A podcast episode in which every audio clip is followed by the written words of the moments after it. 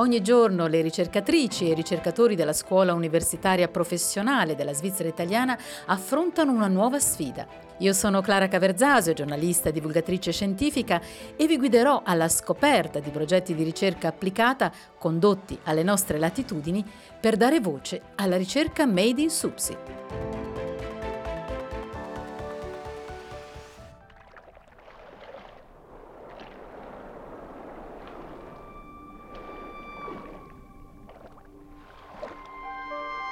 Sotto il cielo nulla è più importante dell'acqua, che come l'aria d'altronde è una risorsa fondamentale che non conosce e non ha bisogno di confini nazionali e come tale va considerata e gestita.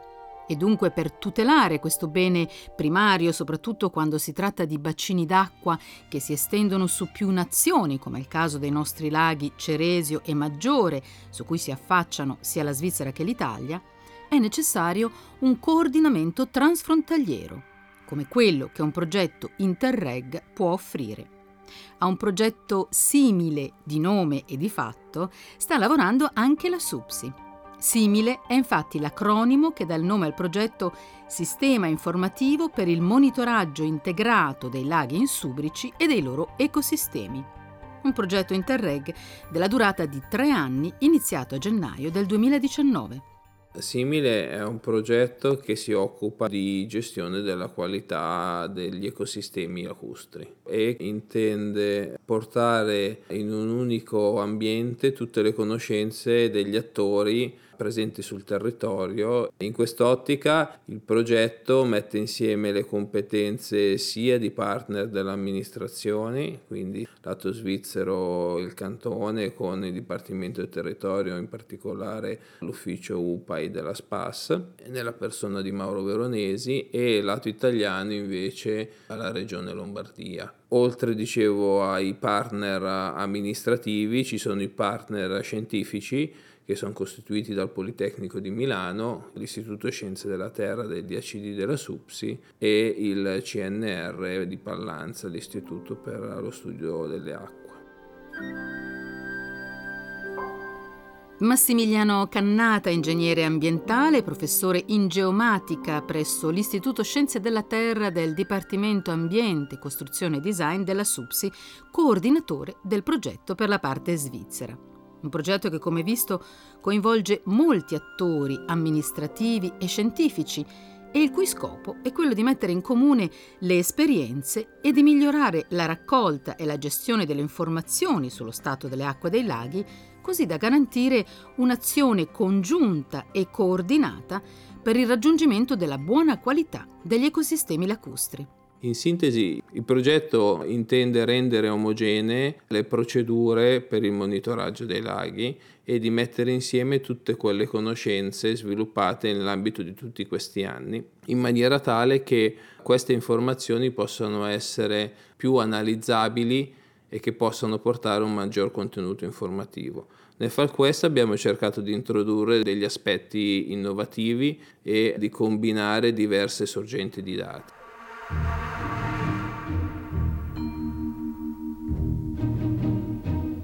Per capire meglio in cosa consiste l'innovazione di questo progetto, occorre dapprima fare un passo indietro, perché come già suggeriva Massimiliano Cannata, Simile nasce da lontano, da una collaborazione transfrontaliera iniziata anni fa. Sì, il progetto Simile ha come ossatura la forte collaborazione nata nell'ambito della Commissione internazionale per la protezione delle acque italo-svizzera la cosiddetta commissione CIPAIS, nelle quali le amministrazioni sul lato elvetico e lato italiano collaborano per coordinare le politiche di gestione dei bacini che sono transnazionali. Nell'ambito di questa collaborazione abbiamo pensato a un certo punto di allargare il partenariato e di estendere questa collaborazione anche al lago di Como e quindi non limitarlo ai laghi che sono transnazionali, quindi al lago di Lugano e al lago Maggiore, per avere un maggiore coordinamento un pochettino più ampio.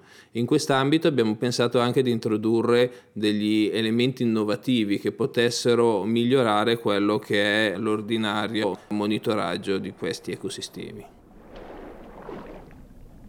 Vediamo allora quali sono questi strumenti innovativi e chi li ha messi a punto. Diciamo che si può partire dalla sensoristica, quindi da strumenti che vengono posizionati su boe o piattaforme sul lago e che fanno rilevo di informazioni in tempo reale. Il progetto effettivamente nasce un pochettino da questo fattore innovativo in quanto il CNR di Pallanza si era già occupato di questi sistemi di monitoraggio ad alta frequenza e noi avevamo per contro una forte esperienza nella gestione e nell'organizzazione delle informazioni dei dati. Quindi da questa diciamo, collaborazione poi è nato un pochettino tutto e da qua ci siamo allargati poi coinvolgendo il Politecnico di Milano che ha portato le sue competenze nell'analisi dei dati satellitari e nel coinvolgimento dei cittadini.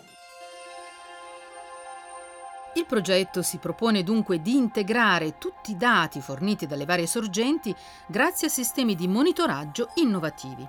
Innanzitutto i sensori disseminati sui laghi che permettono di fare il monitoraggio in tempo reale delle variabili che caratterizzano questi ecosistemi quali la temperatura delle acque, il pH, il contenuto di ossigeno, la quantità di biomassa che viene prodotta dall'ecosistema, eccetera. Una sorta di digital twins, di gemelli digitali che riproducono virtualmente e poi analizzano i cambiamenti riscontrati nella realtà fisica e grazie a modelli evoluti di intelligenza artificiale possono capire gli effetti che questi potranno avere sul sistema fisico reale.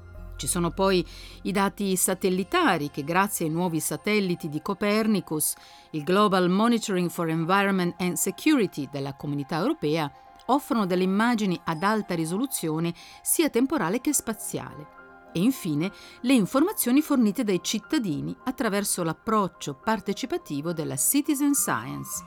All'interno del progetto è stata infatti realizzata un'applicazione per smartphone, simile monitoraggio laghi, volta ad acquisire le informazioni raccolte dai cittadini sullo stato delle acque. La più grande innovazione è che non abbiamo più una fotografia ogni 15 giorni, ogni mese di quello che è lo stato del lago, ma abbiamo una registrazione in continuo dei parametri fondamentali che definiscono lo stato dei nostri laghi. L'innovazione sta quindi sia nella metodologia di raccolta di queste informazioni, ma anche e soprattutto nell'organizzazione di queste informazioni in un'unica banca dati dove diverse sorgenti di dati confluiscono per dare una visione generale, in quanto ogni tipologia di monitoraggio eh, riesce a vedere diciamo, la qualità dei laghi da un certo punto di vista. Mettendo insieme tutti questi punti di vista riusciamo ad avere una visione completa dell'ecosistema. E di questa banca dati e del sistema di distribuzione di informazioni si occupa proprio la SUPSI, da anni specializzata nella gestione dei dati di monitoraggio ambientale e che già gestisce i dati della rete idrofluviometrica ticinese. Il fine ultimo del progetto è di fornire una serie di informazioni che siano il più complete possibili per poter comprendere appieno tutti i fenomeni che sono in essere nel sistema lacustre che ricordiamo sono dei processi che sono molto dinamici e quindi sono soggetti a cambiamenti e alle nuove pressioni dei cambiamenti climatici e della sempre crescente antropizzazione del territorio eh, portano all'instaurarsi di nuove dinamiche che devono essere studiate. Grazie a questi dati si potrà comprendere meglio il funzionamento di questo ecosistema e l'amministrazione potrà decidere meglio quali siano le politiche ottimali da utilizzare.